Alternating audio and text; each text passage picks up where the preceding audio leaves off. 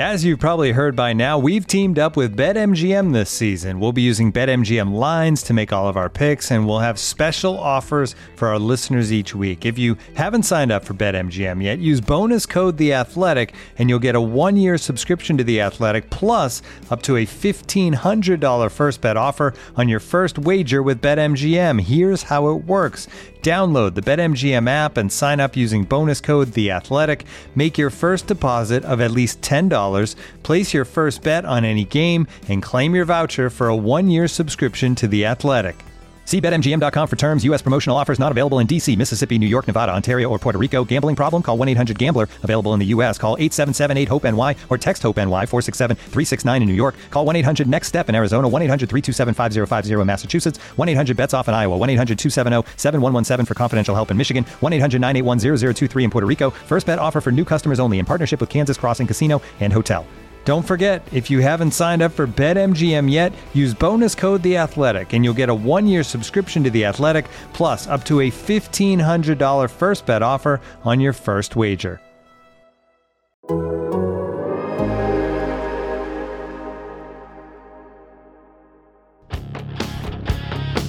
Welcome aboard the Athletic's Can't Wait Jets podcast, your nonstop shop for all things Jets with Tim McMaster, Zach Rosenblatt, and Marissa Dunn. Can't wait. Welcome back to another episode of the Can't Wait podcast. Tim McMaster here, along with Zach Rosenblatt, our Jets reporter at The Athletic, and Marissa Dunn, our producer. We're going to talk about what went wrong, of course, last weekend for the New York Jets and why that means it's it's all over now for this team as far as this season goes with one week to play. We'll talk about Mike White. Uh, there are so many question marks. Uh, we'll talk about the coaching staff and all of that. We also want to hear from you. So get your comments about how you're feeling right now about this Jets team into the comments section.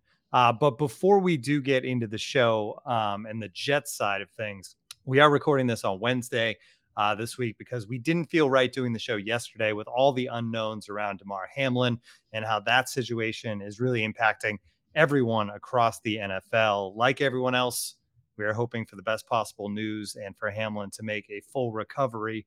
Uh, I mentioned the the teams are all dealing with this. Obviously, the Bills and the Bengals were there on Monday night for um, to kind of witness firsthand Hamlin collapsing and everything that went from them, for him being rushed to the hospital, the CPR on the field, all of the stuff. Um, but all 32 teams are impacted in a huge way because there is a brotherhood.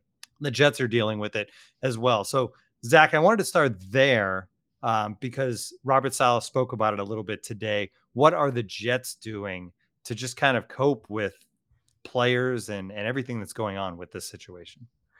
Yeah, he he told us that uh, in their Wednesday meeting, um, he allowed the players the chance to speak up and talk about their, how they're feeling and how they feel about this. He brought team doctors into the room, and uh, they were able to ask the doctors any questions they had about everything going on. Because you know what happened to him, I don't know if it's ever happened in an NFL game before. I think it's a common thing that has happened in baseball, and I think I've seen I saw something with Chris Pronger in hockey. I think it happened too.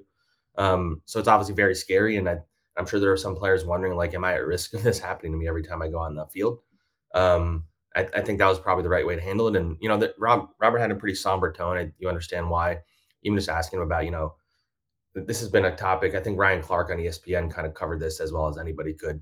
Um, you know, how guys talk about things like, I put my life on the line for this game. We're going to war. Um, you know, they, they always preach violence in the Jets building. Like they want a defense that's violent. Um, and you hear those words and they become more than just words when you see things like like what we saw. So I'm sure there's a lot of guys doing a lot of reflecting. I'm I can't even imagine what guys who are on the field when it happened are dealing with. They're, that's pretty traumatizing. Um, you know, I, I, I think this is just league wide. Uh, I don't know. It, I think everybody's kind of reeling from this and, and kind of reflecting on the nature of the sport. And, you know, and, and this happens a lot when guys like the Tua thing with the concussions and and you see it, you know, when when guys like Ryan Shazier and uh, guys like have these devastating injuries or these devastating moments. Um, I yeah, I, I don't really know how else they can handle it other than let guys speak their minds. I mean, you even think about it with um, you know Mike White uh, fractured his ribs and he was trying to force. I, I, I forget. I think it might have been Ryan Clark talking about this. Yeah, it was Ryan Clark. So Ryan Clark had a story about how uh, he he had a bad injury or whatever it was, and he was like, he got a series of doctors to clear him, and he presented them to Mike Tomlin. And Mike Tomlin was like, "Look, if you were my son, I would not be letting you go out there, so I'm not going to let you play." And then Ryan Clark's like, "I'm thankful he didn't. You know, he got him. He, he saved me for myself." And and with Mike White, you know, he kind of was doing the same thing. You know, he was he was trying to find all these doctors to let him play. Um, but cr- fractured ribs, if you hit that hard enough, like uh, I'm not a doctor, but I imagine that would have been bad. So I don't know. It, it has everybody reflecting on this. I I personally think about like what you know, Damar.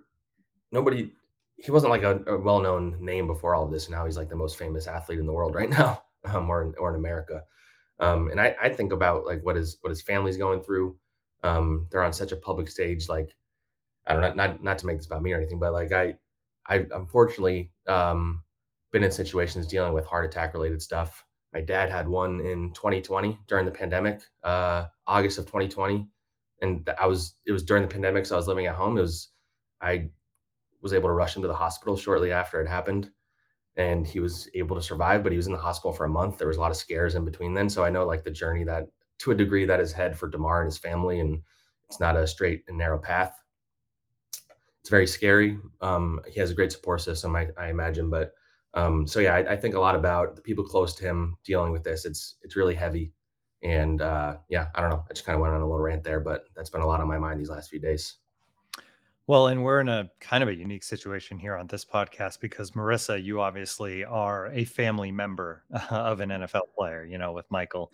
Um, so I know you were with him, I believe, on Monday night. Just talk about that and and his his emotions and how that becomes your emotions as his wife. Yeah, I'm. I mean, trying not to cry while I say it. Like you know, everything what Zach was saying. Like uh, we were actually had we have game night a lot of Monday nights because the players are off on Tuesday. So um, I was actually with uh, a bunch of Michael's teammates and their wives, and we just started playing a game. We had the Monday night game on. You know, they had ordered pizzas, everything, and it was just like silence and like watching them watch what was going on was heartbreaking, like truly heartbreaking. Like, you know, they're on the Browns, these guys are on the Bills, but they're all part of this NFL family. And you know this brotherhood that everyone talks about but it's true and you know they all work so hard to get to this point but you never something like this should never happen on a football field playing a child's game you know and it's truly horrifying because i can't imagine what his mother was going through watching that. Yeah. you know we've talked about seeing injuries on the field and you know an ankle anything is like you know that's your loved one that's my husband. Like i never want anything bad to happen to him and to have to witness that. And for honestly like watching the reactions of the other players like that was so traumatizing and i don't know how they i don't know how they go out there like and play a game you know like it's it's bigger than football like it puts so much into perspective and you know obviously i work in media and you know we talk about the x's and o's and all of that but like all of that seemed so meaningless and it's a good reminder that like this is a game and at the end of the day like in an instant life can change and i think you have to you know in everything remember what's really important at the end of the day and you know damar hamlin is is the most important thing right now not the playoffs not seeding nothing else you know and getting him healthy and I, a huge credit to the doctors and trainers and i mean I did not, you know, like my husband plays in the NFL and I did not know the procedures that they have in place. Yeah. And hearing that now, like all the different doctors and and different specialists that are on a sideline for an ML, NFL game is is unbelievable to me. I had no idea of that. No idea. And to see them like, you know, work in action and and get him to the hospital and do what they had to do while like you know they're in the middle of this stadium like I, they deserve so much credit and you know they are true heroes and i just think at the end of the day like you know we're going to talk about the quarterbacks and you know that's what we're going to do and that's like you know why we love this game but you know we all have to remember that it it doesn't matter you know like your your family your loved ones people's health is is what's important at the end of the day yeah, really well said by both of you. Yeah. Um, and it's it's tough to transition, obviously, from that to to uh, to football and um, a struggling football team, obviously. But but we'll do that um, now and get get into the Jets. a little bit. Um, looking back, it's been a few days now, so um, you know, we've. I don't think the uh, the vibe of of where this team is right now has has changed much though over those la- last couple days. I think we went into week 17. There was a lot of hope around this football team. Mike White was back, and now we're in a position where it's just kind of like, okay, there's really no quarterback um, for 2023 on this roster. And we'll get to that. But Zach, I, I did want to start because we always start with the quarterback. Um, but I actually wanted to start with the defense this week because the they were good again. Like there wasn't a lot of points scored against this team, but there was early. And I felt like in this game, for a team that is led by its defense clearly and has been all season long, um, the defense needed to set a tone and the defense did the opposite of that on Sunday when yeah. Seattle goes three plays, touchdown to start this game. And I just want to start there because it's been a theme, I guess, late in the second half of slow starts for the defense. But this one really stood out to me because of how quickly Seattle struck. And it was like, okay, bam, this game feels like it's going off the rails two minutes in, or I think it was a minute and a half in. Yeah, that's kind of been an issue a few weeks running now. Um, and it's such an interesting topic because I, I, think if the offense had been playing better this season, this half of the season, uh, we probably would focus more on the, how the defense keeps struggling in the same way each week. Like they, at the end of the game, they're still giving up less than 20 points most weeks, and they're still doing their job. Like they, when they start slow, they finish well usually. Yeah. Um.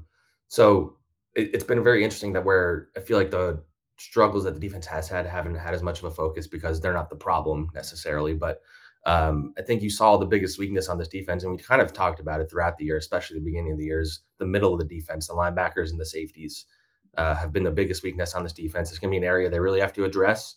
They might completely revamp those groups. To be honest with you, if you look at um, you know, CJ Mosley's a cap casualty candidate. I don't I don't think they want to get rid of him. I could see him taking a pay cut or whatever, but um, he does struggle in coverage. As good as he's been otherwise, he does struggle in coverage. Um, Quincy Williams, he's as likely to make a huge hit as he is to completely whiff on a tackle. Kwon Alexander, solid. He's not like a starter probably at this stage of his career. So that's three linebackers right there. I just listed. They're all they're starters basically. So I think they have to revamp that group. And safety, I think, is has been the bigger issue because you've seen teams really attack the middle of the field. They've you've seen tight ends really, especially lately, play well against them. Um, uh, you know, Jordan Whitehead, I, I, think he's probably fine if he's not your best safety. Uh, but I think he has had some struggle this year where he's had to be the guy. I think Lamarcus Joyner uh, has had some real serious swings of up and downs this year. Uh, he's hurt. He's not going to play this week. Tony Adams did show some flashes, undrafted rookie, but um, I think that's that's an area that you're going to see Joe Douglas address this offseason. I think the rest of the defense you could argue they're in pretty good shape. They might need a defensive tackle because they have a couple of guys hitting free agency. We're going to get into the offseason stuff coming up. It's hard not to think about it because their season's kind of over. Um, but yeah, I think you're going to see them either draft or sign guys at linebacker and safety that can make more of an impact. Uh, I think safety for me is would be a bigger priority.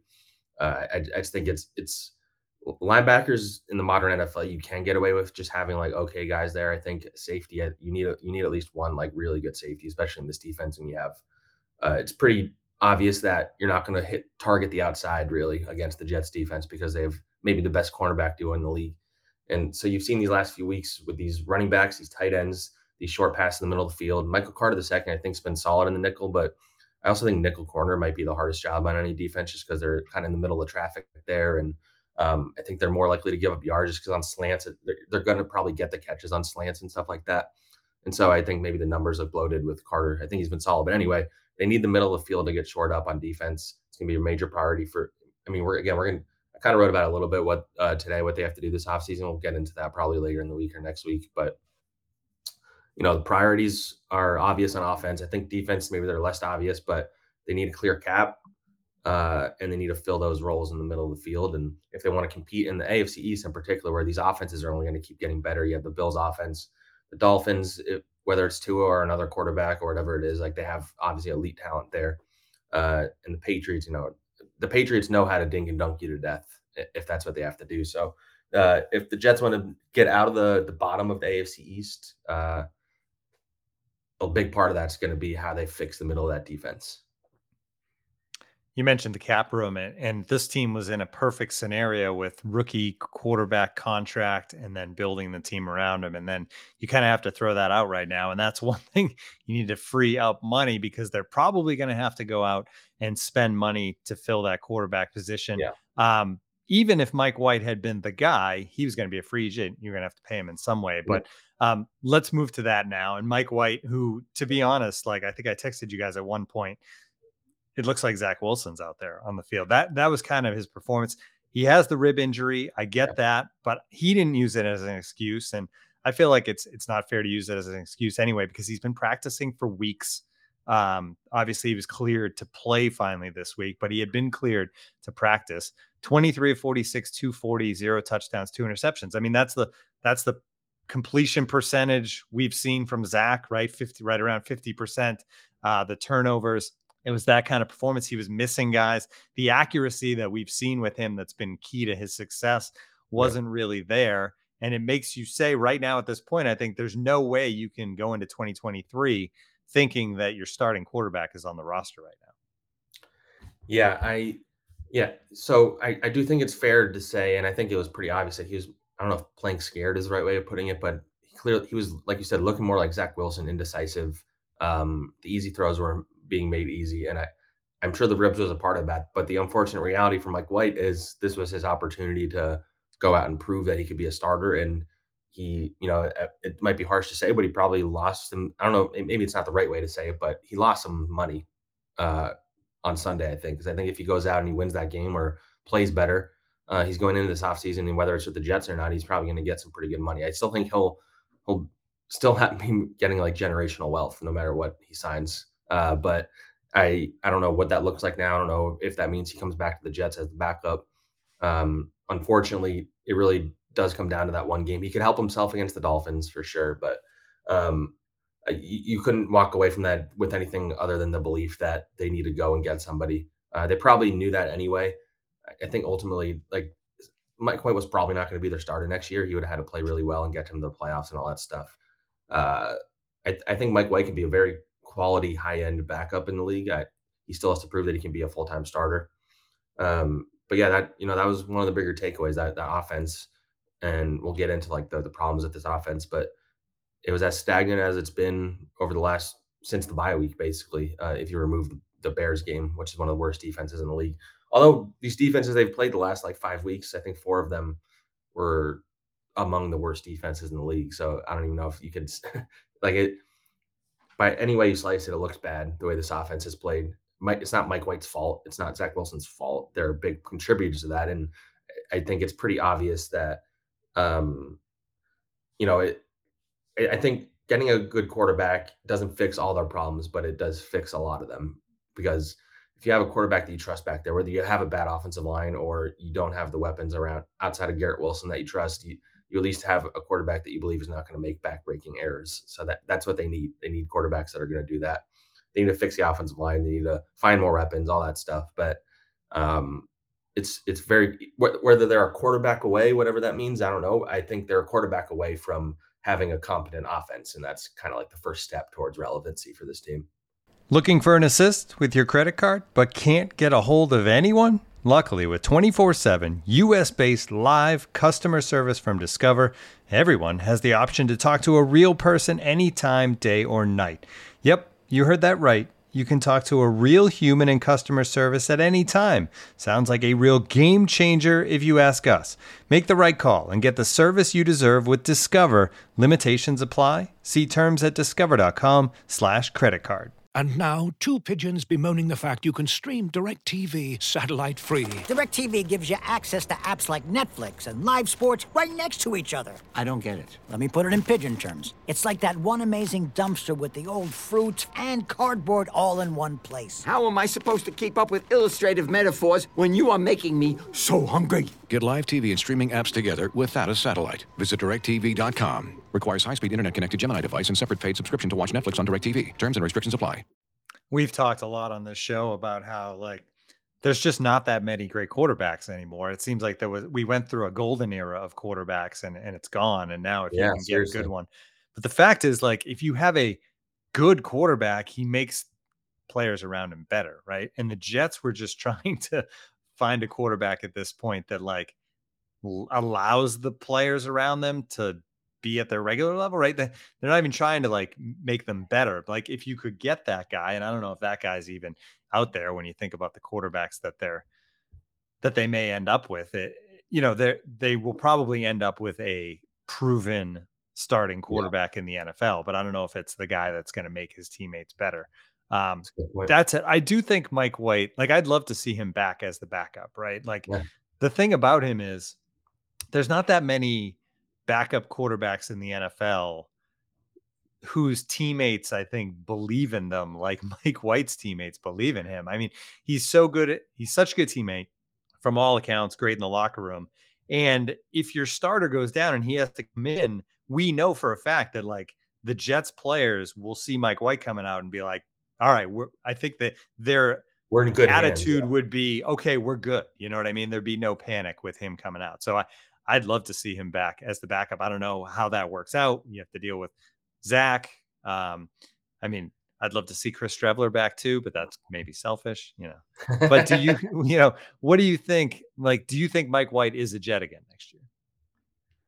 Yeah, that's. I mean, I, I think it ultimately comes down to you know, as time goes on, I, I feel it's more likely than not that. I'm not saying I don't know a percentage, but more likely than not that Zach is at least on the roster going into the off season right. um, training camp. Like, I, I do think, you know, the best the best case scenario with a trade is not going to be something that the Jets feel great about, probably. So, um, especially with a staff that you know put a lot on Zach. They're Saleh said a lot of very interesting things about Zach today and about how they're still committed to developing him and how he thinks he needs to get away from football and go on a beach and read a book and all that stuff and try to find himself, kind of thing. Um, but uh, yeah, so I think what becomes the question is are they willing to carry three quarterbacks all year again? I I imagine like the issue if you get somebody like a Jimmy G is that he's very injury prone. And so you have to decide are you okay with Zach Wilson being your number two quarterback next year? The reality is a lot of number two quarterbacks aren't very good. Um, and in theory, Zach's ceiling is higher than probably almost all number two quarterbacks. Um, but you also know that his floor is below is as bad as any quarterback in the league. So I, I, would bring back Mike White personally. I don't know what that would cost. Probably more than he made this year, maybe. I, I don't know he's in it. He's very like I, we've talked about. He's I'm just like fascinated to see what the rest of the league thinks about him. I think he's good enough to like if there's a team that is drafting a quarterback highly and they want somebody to compete with him in training camp, I think Mike White's a good candidate for that kind of thing. Uh, or if there's some like the Cardinals need a quarterback until Kyler Murray gets back next year, like I like it. I don't know. I think that there would be interest in him around the league. I, I just don't know what level. And the Jets have, as we kind of alluded to, in addition to paying whoever the next quarterback is, they also I mean, in order to do that, you're gonna have to cut a bunch of guys. Um, Corey Davis, maybe Carl Lawson, maybe CJ Mosley. Um, so you're gonna have to fill the holes of the guys that you cut, which is something people forget about when they're talking about, oh, there's no cap. Well, you, you have to cut a guy to save the cap, and then you have to replace that guy that you just cut, and you have to hope that you get a guy that's as good as the guy you cut at least, um, which is complicated. on top of that, you're losing half your offensive line. You have to fill those spots. You need to fill a spot at safety. Marcus Joyner, free agent uh, Sheldon Rankins free agent, uh, Greg Zuerlein they have to bring back. Um, so you have a lot of for a team that we talk about has a great roster. They do have a lot of question marks and a lot of holes to fill without a lot of cap space. So um, anyway, so that that's kind of like all factors into the Mike White discussion is how much is he going to get paid? How much does he want to get paid? How much does he want to be back in New York? And how much are they willing to go into a training camp with three quarterbacks that are probably going to be on the roster? They they did that all year this year. I think it worked out fine. You wind up having injuries and and makes things complicated with the roster gymnastics and stuff. But um, I mean, they they have enough quarterbacks on the roster that they called up one from the practice squad and played it one week. So um, that I think they're willing to carry three quarterbacks. But that's that's going to be the discussion for Mike White. I know the coaches love him here. Uh, I know he loves being here, but he also probably wants to be a starter somewhere or at least have the opportunity. If if they get Jimmy G, maybe he'd use that as a chance that he might play later in the year. Or if they get Derek Carr, he might look at that as I don't have a chance to start here. I'm going to go somewhere else. Like he, he's going to be a topic this offseason that I'm interested in. Um, more interesting is who they go after to start. But uh, but yeah, you know, we we went into these last couple games as like this is evaluation for Mike. Um, unfortunately, the first game that evaluation went about as poorly as it could have, just about. Um, so he he needs to week week 18 is as much a evaluation for the Jets with him as it is for him putting good tape out there for the rest of the league. So the Dolphins are a team that's trying to make the playoffs, so they're going to be trying. So it's not like he's going to be going against like you know a, a team that's benching other guys like the Giants probably will this week. So it, it's a good opportunity for Mike to win, make himself some money for another team. I think the Jets know what they have in him at this point. So um, yeah, so this week is a big one for Mike in his career, I would say. As this season kind of went along in the second half, um, I think our attitude about this team generally stayed the same. Like, okay, they're not getting good quarterback play. They've caught some bad breaks, like some dumb mistakes along the way have kept them from winning more games. But we we talked a little bit through text on during the game on Sunday. Like, were we completely wrong about this team? Like that's that's my my other question. Because yeah. the one thing is good teams get better as the season goes on, yes. right? And well coached teams get better as the season goes on. Like we've said all year that the Patriots aren't a good team. Um, and I don't think they're getting good coaching from their coordinators, but Bill Belichick is still there. And it's hard to deny the fact that they've gone out here over the last month and they've won the games that they need to so that they're going into week 18. Granted, they're playing the Bills, but they control their own destiny. And we've seen other teams get better as the season goes on. Look at the look at the Packers. Um, yeah. They were done halfway through the season. The they Lions, control their Jaguars. Destiny.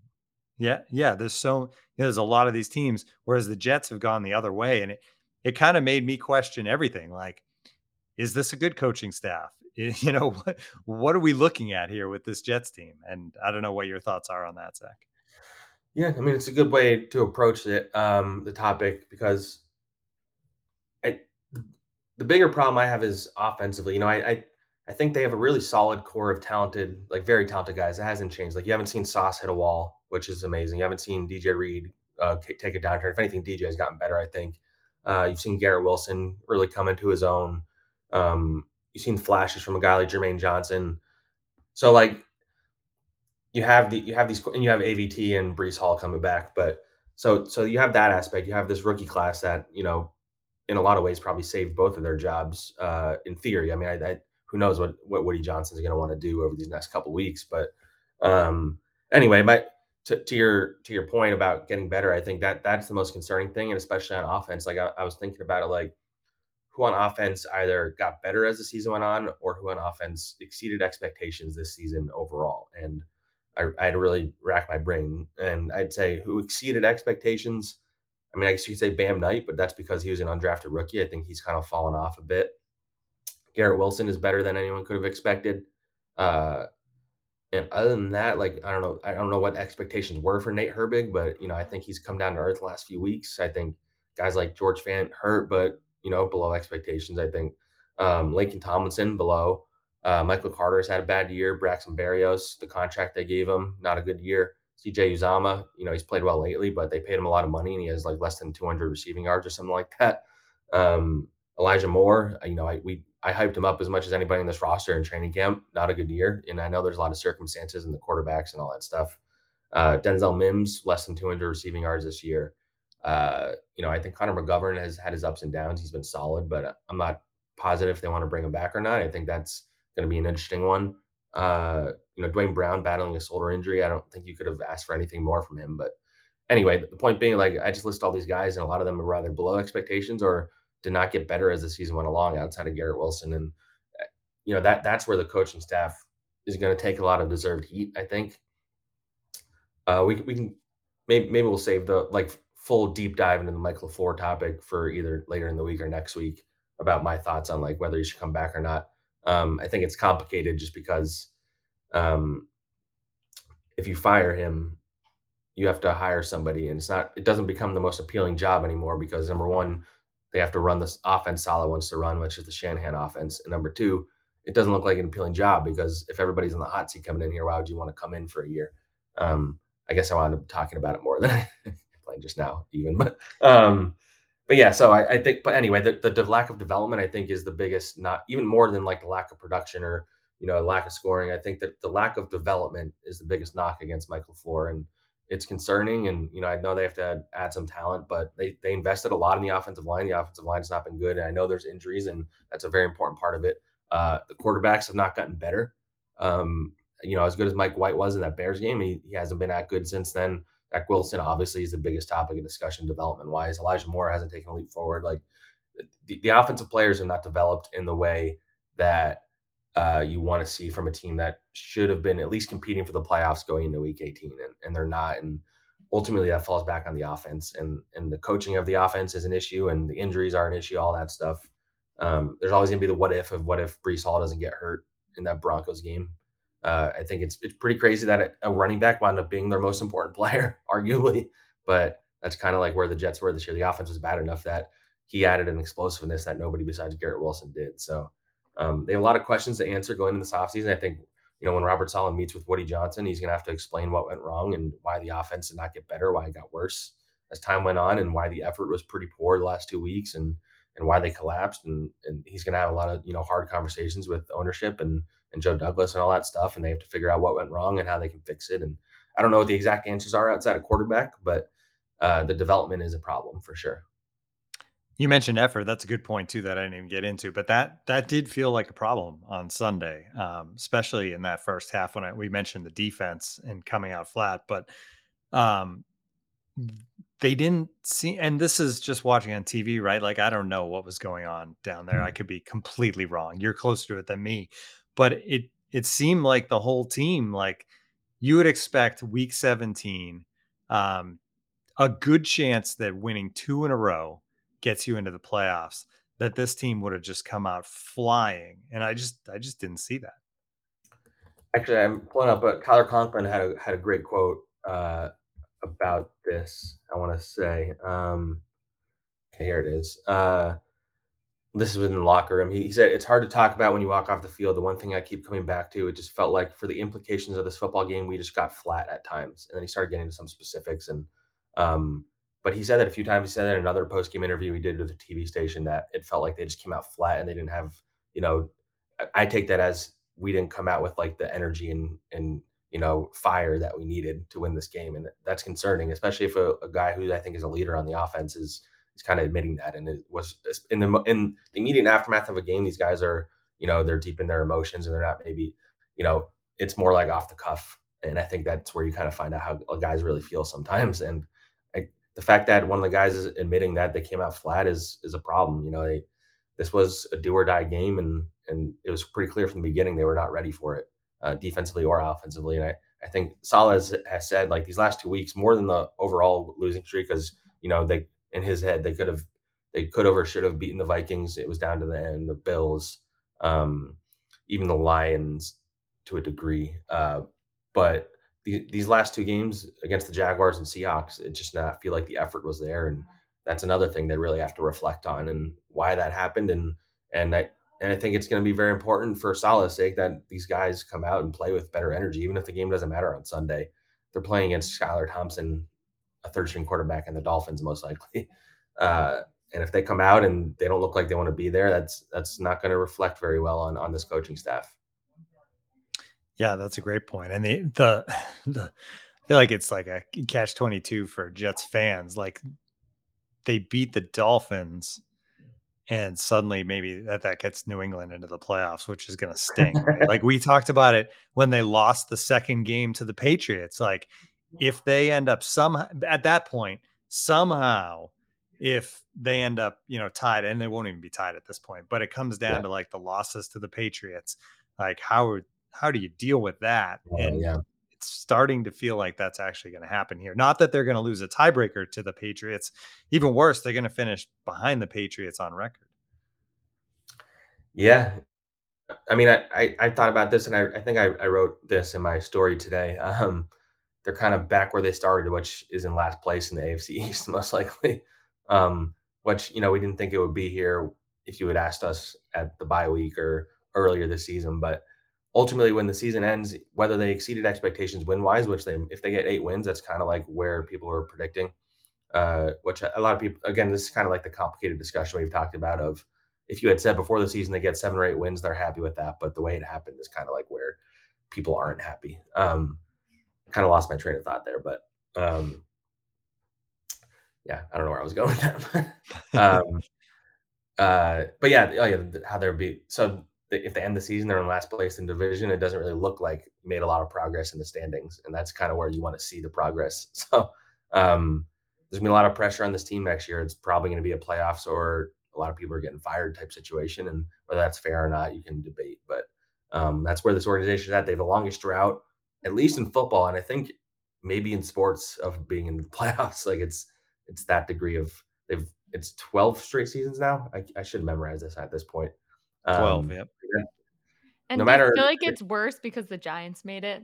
Like, yeah, yeah, that's a great point too. Honestly, like you know, um, all the hype going into like when they were both on fire, and it yes. was like, wow, like New York football is back. And you, and, and you know, Woody is is hearing and seeing that, and yeah, and I think it doesn't help Saleh and the staff that I think the big discussion has been the Jets have the talent, the Giants have the coaching. Whether that's like a mm-hmm. very simplifying it too much, like the Giants do not have talent on paper and they're in the playoffs. And not only in the playoffs, they're going to get to rest everybody in week 18. Um, so yeah, I mean, you, you know, Woody is hearing all this stuff, you know, um, like I, I even, th- this, it's not as bad as it was when I covered the Giants last year, but I think about late in that season, everybody thought Joe Judge was safe, um, including me. And then he has a really bad press conference. I don't think Saleh is going to do that. And then in the last game, he goes viral because the Giants like do victory formation deep in their own territory on third on third down. Like they gave up, and they got mocked for that. And I, whatever you want to say about owners, that they don't like being the laughing stock of the league. So that's why I think it's important that the Jets don't go out and get killed on Sunday. More beyond like just eh, how bad that would look. I, for the sake of this coaching staff, they they do not want to be mocked because the Jets this season for the first time forever were not mocked outside of the like Zach Wilson stuff. And I, I think Woody Johnson listens and reads all that stuff. and so, yeah, you, you, just hope it doesn't go down in flames because this collapse is bad enough. And if they handle it poorly, it, it looks even worse. I mean, you even saw like with the Broncos, it, like who knows if Hackett, Hackett was probably getting fired anyway, but that, that the, the game after he got fired, not, not only did they get killed, but they had like teammates fighting on the sideline and they had all the Russell Wilson stuff. And, and so it, you, you, just don't want that to happen. They Saleh's done a great job of like keeping things in the locker room and making it so things didn't really go crazy, other than the Zach Wilson press conference. So um, that's definitely something to think about this week. It's only a kick, a jump, a block. It's only a serve. It's only a tackle, a run. It's only for the fans. After all. It's only pressure. You got this. Adidas.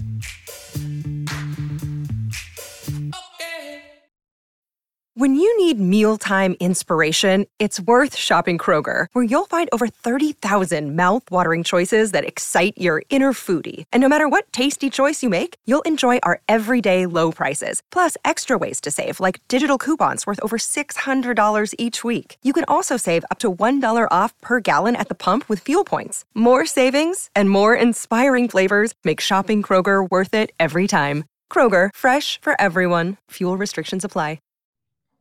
All right, how's the chat going, Marissa? I do want to check in on on how the the fans are feeling right now. So, kind of like we talked about, I think a lot of concern at quarterback. Um, I think that's a given. But I will say that not surprise me because we've obviously talked about the defense, but a lot of people pretty disappointed in the defense. So I feel like yeah. that those are the two the two comments that we're getting from everybody. Um, but I think everyone is just intrigued at how they handled this offseason because, like you said, this could be Joe Douglas and Robert Saleh's last offseason with the Jets. So how do they go about, you know, l- learning from what went wrong this year and taking it into next year? I think is is kind of the vibe that I'm getting from the chat today. And I see Barney Miller here saying, uh, "Can we trade Woody?" And this is the first offseason that Woody, since his return, will be able to kind of be an influence. So that's going to be interesting to watch. I think too, is if if he like trusts in the hires that his brother made for another year or if he's going to stick his head in there and try to shake things up. It's going to be really interesting to watch. All right. Any last thoughts, Zach, before we say goodbye? Um, not really. You know that it, it's going to be interesting seeing how this week plays out when everybody talks about. Um, I think there's going to be Mike LaFleur is going to be the big topic of conversation. I think over this next week and a half. I we'll get into this at the end of the season, but um, I am fascinated to see how it plays out in terms of Woody seeing all the talk about the offense. I know Robert Saleh came out, you know, pretty staunchly defending LaFleur the floor the other day and told a story about how when he was the 49ers defensive coordinator, he had a really bad year. Everybody wanted him fired. Shanahan stuck with him. Uh, and it obviously paid off. and Went to the Super Bowl. Saleh is the head coach here now. Um, and when he says stuff like that, he's saying it more for Woody than for us or for the fans. I think so. Um, I think there's going to be some real hard discussions behind the scenes, and and you know you're gonna you're, we're probably going to find out exactly uh, what that looks like in terms of how much they're willing to let Saleh run keep going with his program and how much they're to try and force his hand. And I, uh, I'm I'm fascinated to see how that plays out. I think that's kind of what's on my mind over the next week and a half. All right, we'll keep an eye on it. We'll be back again on Friday to get you ready for the Dolphins game. We'll probably talk a lot more about other things than actually the Dolphins game, uh, but we'll be back on Friday. Thanks for tuning in. Thanks for bearing with us as we, you know, waited an extra day to get to you on this one. Uh, but we will talk to everybody soon here on the Can't Wait podcast. You can join the Athletic for Marissa. I think it's two, back, yeah, two dollars a month for twelve double the price months. Still worth it. Still worth it. Still worth it. Great great value. Go to theathletic.com slash can't wait. And we'll talk to you.